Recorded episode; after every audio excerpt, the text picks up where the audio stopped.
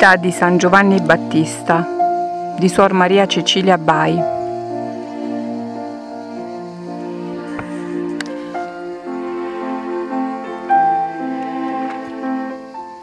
Capitolo undicesimo La persecuzione di Erode era cessata e l'angelo ne diede avviso a Santa Elisabetta, che se ne stava nel deserto con suo figlio Giovanni, soffrendo molte calamità, ma godendo nel suo spirito le divine consolazioni. La santa sarebbe rimasta qui per tutto il resto della sua vita, ma poiché fu sempre uniformata alla volontà divina, non scelse mai quello che a lei piaceva ma solo quello che piaceva a Dio, e procurava di eseguire fedelmente quelli che lui ordinava. L'avviso portatole dall'angelo fu per lei di consolazione, nel sentire la notizia da lei sospirata, che la persecuzione dell'empio Erode e la strage di tanti poveri fanciulli era terminata. Fu però anche di grande dolore l'avviso che ebbe dall'angelo di tornare a casa sua, senza il suo amato figlio Giovanni, che doveva rimanere solo in quell'orrido deserto, poiché così ordinava Dio. Questa notizia fu una spada che trapassò il cuore della santa donna, mentre pensava a tutt'altro che di rimanere priva del suo amato figlio negli ultimi tempi della sua vita perché sperava ogni conforto nell'averlo in morte vicino a sé. Questo fu per la santa un distacco molto doloroso e fu una spada che portò nel cuore fino alla morte. Benché tutta uniformata alla volontà di Dio, non di meno ne soffrì un continuo intenso dolore. Gesù volle dare alla Santa Donna una particella di quel grande dolore che la sua Santissima Madre soffrì, quando fin dal principio le fu detto da Simeone e anche a te una spada trafiggerà l'anima. Ed era ben giusto che la Santa imitasse sua cugina Maria Santissima, mentre essendo stata fatta partecipe dei suoi favori e del gaudio che ebbe nell'essere stata fatta degna della visita di lei, Così era di dovere che fosse partecipe dei suoi dolori, soffrendo anch'ella la spada nel suo cuore per la privazione dell'unico figlio e nel sapere che lo lasciava in un luogo dove avrebbe molto sofferto. A questo avviso suo figlio Giovanni godette molto interiormente, tanto più che quelli appunto erano i desideri del suo cuore e ne rese grazie a Dio per un così grande favore che gli faceva. Non mancò però di consolare la sua Santa Madre, suggerendole molte cose per consolazione, e pregava Dio che mitigasse il dolore alla sua Santa Madre, ma Dio glielo faceva sentire vivamente, per darle occasione di meritare maggiormente, perché mentre la Santa sentiva più acuto il dolore, più si raccomandava di cuore e si uniformava alla divina volontà.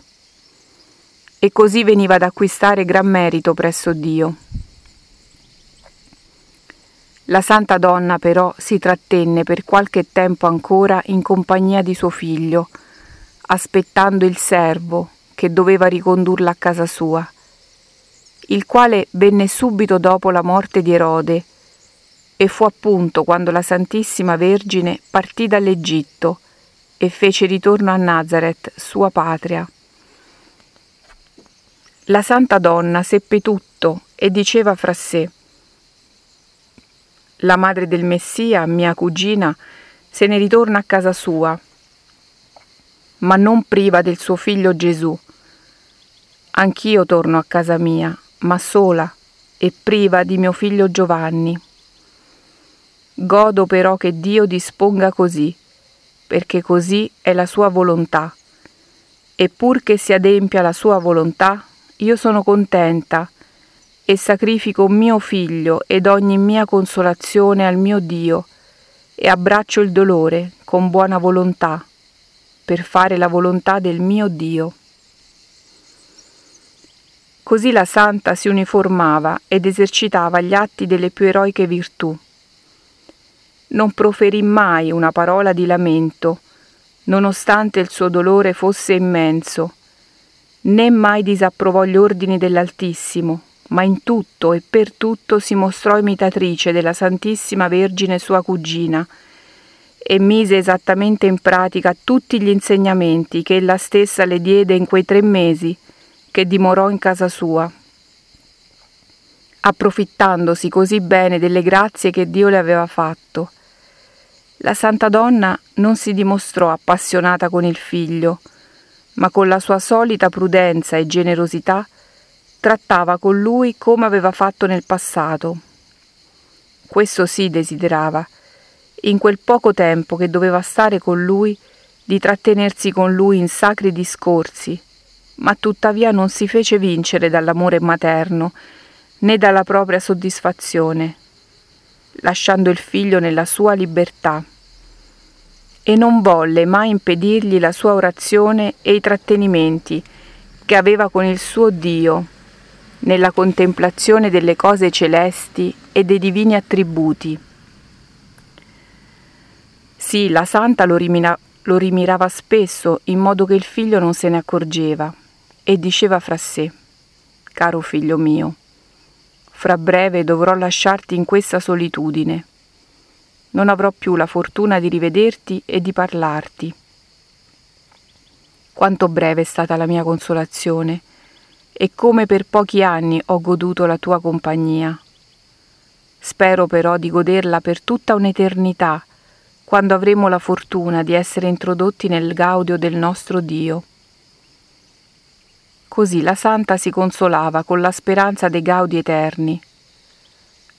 Il fanciullo Giovanni godeva nel vedere la sua santa madre tanto uniformata alla volontà divina, e nonostante la conoscesse molto addolorata, tuttavia nel suo dolore la vedeva così ben uniformata e godeva anche che si mostrasse verso di lui con tutta la sodezza e con tanta prudenza, come egli veramente la desiderava, e che non desse alcun adito alla passione materna. Alla fine arrivò il servo con la notizia che il re Erode era già morto e che sicuramente poteva tornare a casa sua con l'amato figlio, essendo la persecuzione cessata del tutto, ormai poteva godersi la compagnia del figlio, non essendovi più alcun timore. All'arrivo del servo la santa rimase sorpresa dal dolore, ma pure si rimise subito alla volontà divina come aveva sempre fatto.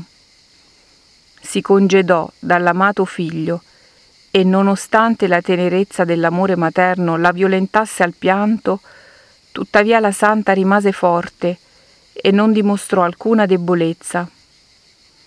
Raccomandò il figlio alla divina provvidenza, sicurissima che sarebbe stato protetto dal cielo in quella tenera età. Il figlio si prostrò ai suoi piedi per ricevere la benedizione materna. Inoltre la ringraziò affettuosamente per quello che aveva patito per suo amore.